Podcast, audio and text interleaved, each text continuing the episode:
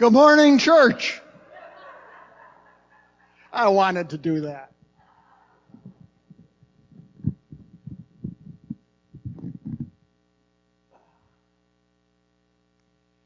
Oh, good morning to you Zoomers also.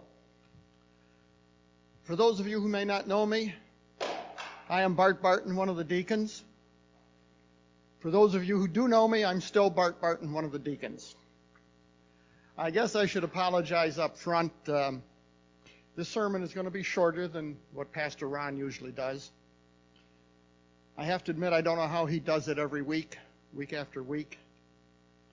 The uh, Lord gives me an idea for a sermon every once in a while, and I let it ferment, mull it over, and think about it for a couple weeks, a couple months. Usually work at it on and off, and um, with a lot of prayer and a lot of editing, finally come up with something that uh, I hope I can stand up here and present to you and help me to, God will help me to get his message out to you. So here goes. May the words of my mouth and the meditations of my heart be pleasing in your sight, O Lord, my rock and my redeemer. Thank you, Lord. Okay, the title of my sermon is what? Me worry? Now, y'all may recognize this guy. Um, Alfred E. Neuman. He was the uh, What Me Worry kid from Mad Magazine. And I read, started reading Mad about 65 years ago and continued for 30 or so years. And um, Alfred was was the What Me Worry kid. But there's nothing funny about worry, is there? Do any of you worry? Yeah. Uh, let me ask you a question. Has uh, worrying ever solved anything? Actually, most of the time, the things we worry about never materialize. And if they do, quite often they take care of themselves. And when they don't, we have to deal with them one way or another but the act of worrying has absolutely no effect on the outcome. It only has an effect on us. I think worry is a tool that Satan uses to uh, attack us. Worry certainly distracts us. It can weaken our spirit. Worry can immobilize us. And when we worry, we distance ourselves from God think about that? Proverbs 3, 5, and 6. One of my favorite verses. I pray it every single morning. Reads, Trust in the Lord with all your heart and lean not on your own understanding. In all your ways acknowledge him, and he shall direct your paths. When we worry, are we not in a way leaning on our own understanding? Are we acknowledging God when we worry? Are we trusting Him with all our heart when we worry? Years ago, I was in a training session, and the trainer talked about worry and guilt. He said they're two equally useless emotions. He said, try this. Worry about all the things you feel guilty about. Now feel guilty about all the things you worry about. Any difference? Doesn't change anything you've done. Doesn't solve any problems you may be facing. Both are destructive in a way. They can sap your energy and your spirit. They can weaken you emotionally. I saw a meme on Facebook this past week that fits.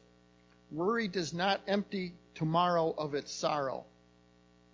It empties today of its strength. Well, let's look at what the Bible says about worry.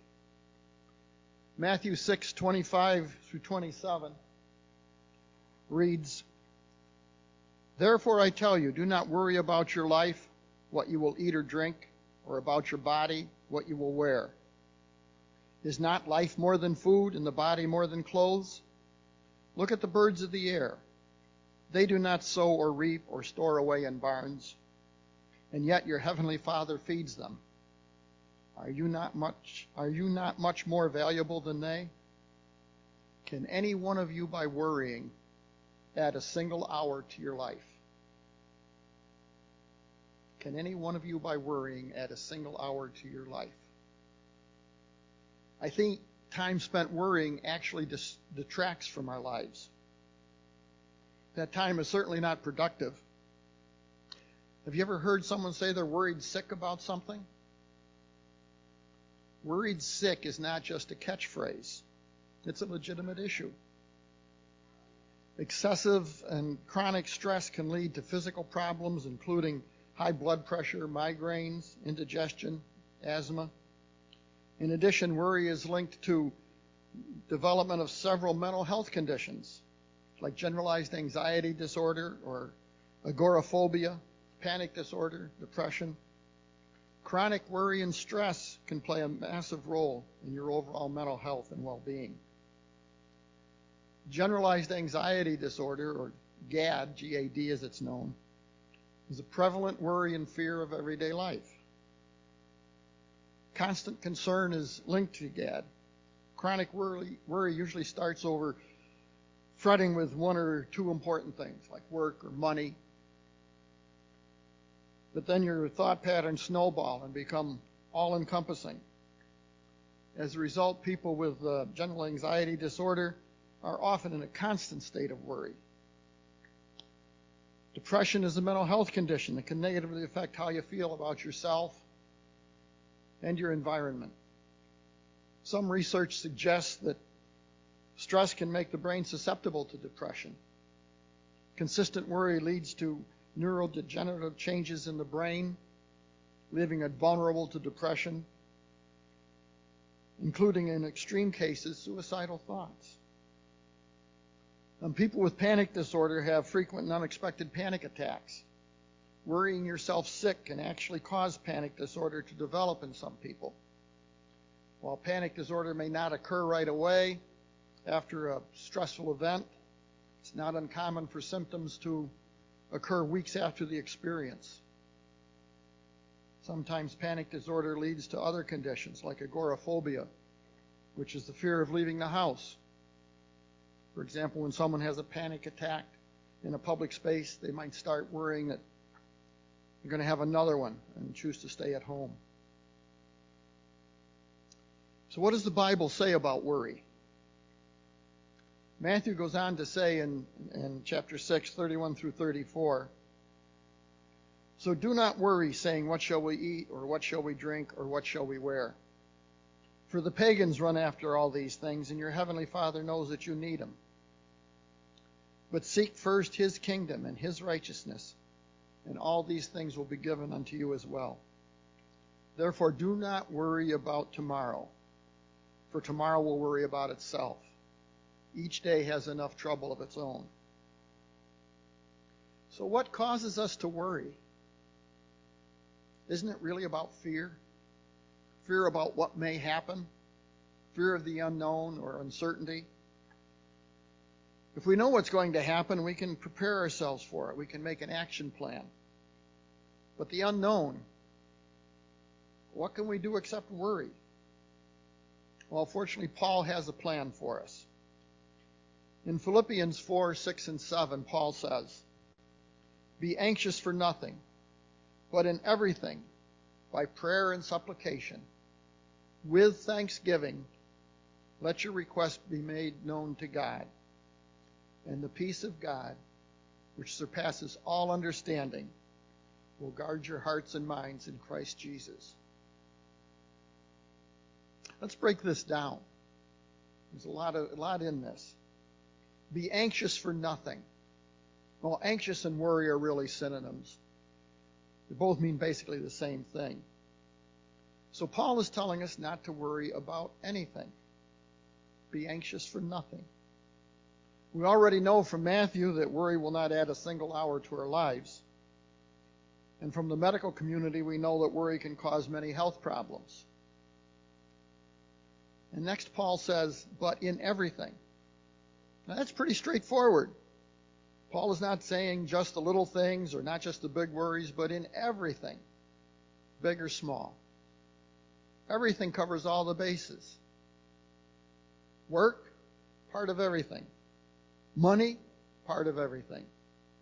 Kids or grandkids, part of everything.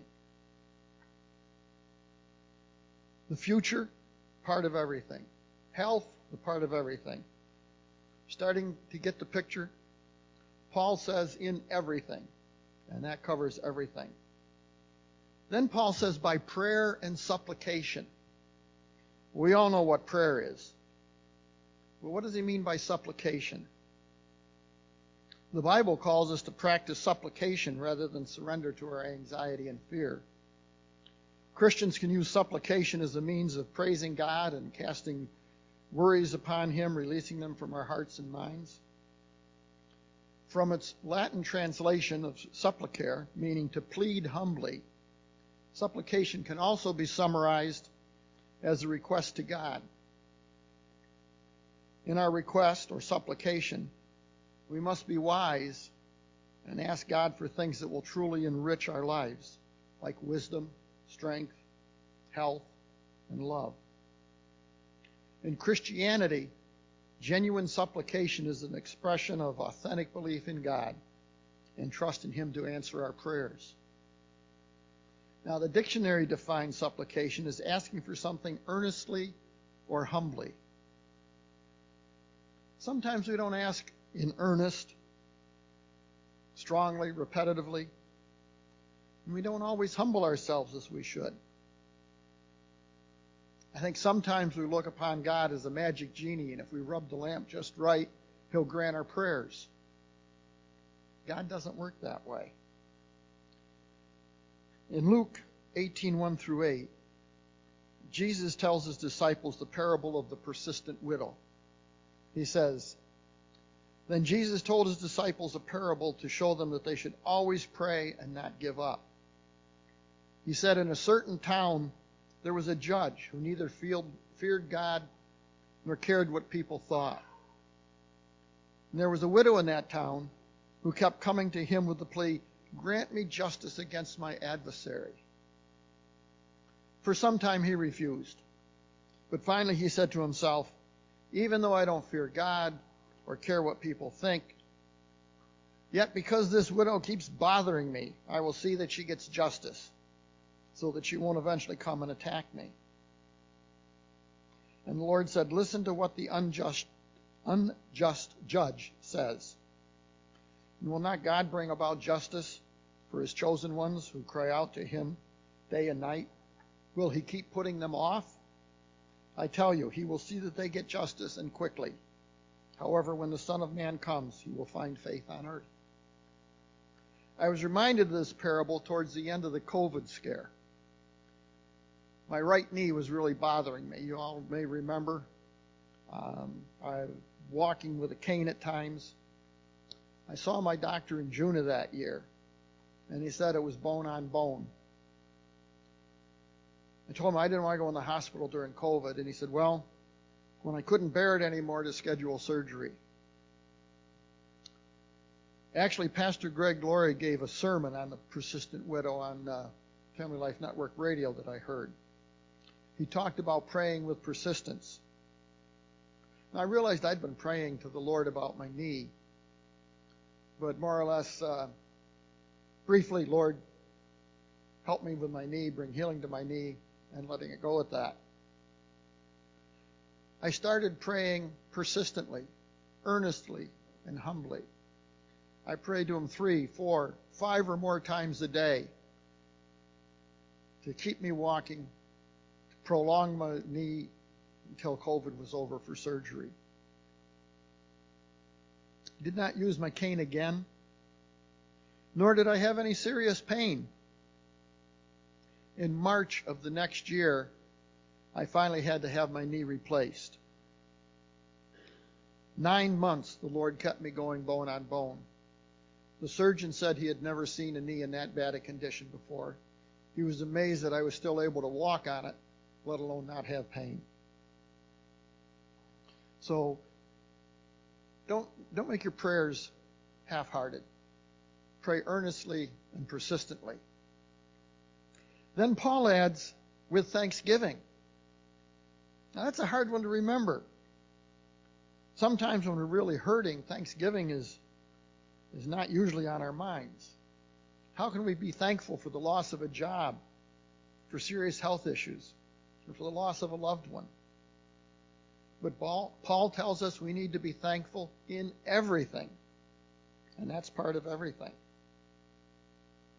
So even our worst, we can be thankful to God that He is with us and is giving us strength to get us through the trials and tribulations of this life.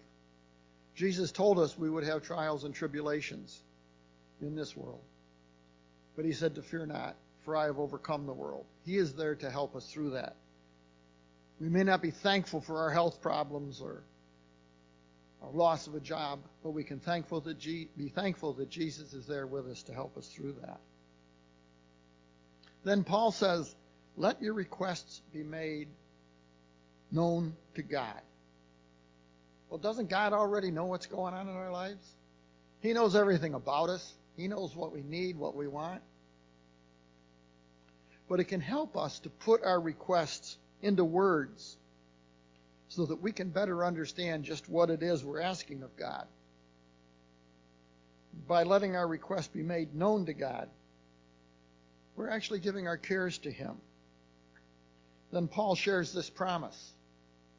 And the peace of God, which surpasses all understanding, will guard your hearts and minds through Christ Jesus. God grants us peace in all our difficulties. He may not change our circumstances or our hurting, but He can give us peace to get through it. He will give us the strength to endure all trials and tribulations. Peter reinforces what Paul teaches in 1 Peter 5, 6, and 7, which reads, Humble yourselves, therefore, under God's mighty hand, that he may lift you up in due time. Cast all your anxiety on him because he cares. Well, let's get back to the cause of worrying. He said, fear of the unknown or uncertainty. Fear is, fear is another tactic of Satan. And I think we sort of know what the Bible tells us about fear. The phrase, do not be afraid or fear not, appears in the Bible over 300 times. And no, I'm not going to quote all 300 plus verses. That sigh of relief you just heard came from my wife Elaine. Um, but there, here are a few. Isaiah 41:10. So do not fear, for I am with you. Do not be dismayed, for I am your God. I will strengthen you and help you. I will uphold you with my righteous right hand. Joshua 1 9. Have I not commanded you, be strong and courageous? Do not be afraid. Do not be discouraged, for the Lord your God will be with you wherever you go. Psalm 55:22. Cast your cares on the Lord, and he will sustain you. He will never let the righteous be shaken. Psalm 94:19 When anxiety was great within me, your consolation brought me joy. Psalm 138:8 The Lord will perfect that which concerns me. Your mercy, O Lord, endures forever. Do not forsake the works of your hands. In Romans 8:31 what then shall we say about these things? If God is for us, who can be against us? Now, I did read this definition a while back about worry, and it struck stuck with me. Worry is a conversation you have with yourself about things you cannot control. Prayer is a conversation you have with God about things He can control. That's worth repeating.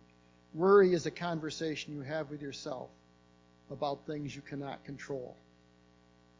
Prayer is a conversation you have with God about things he can control.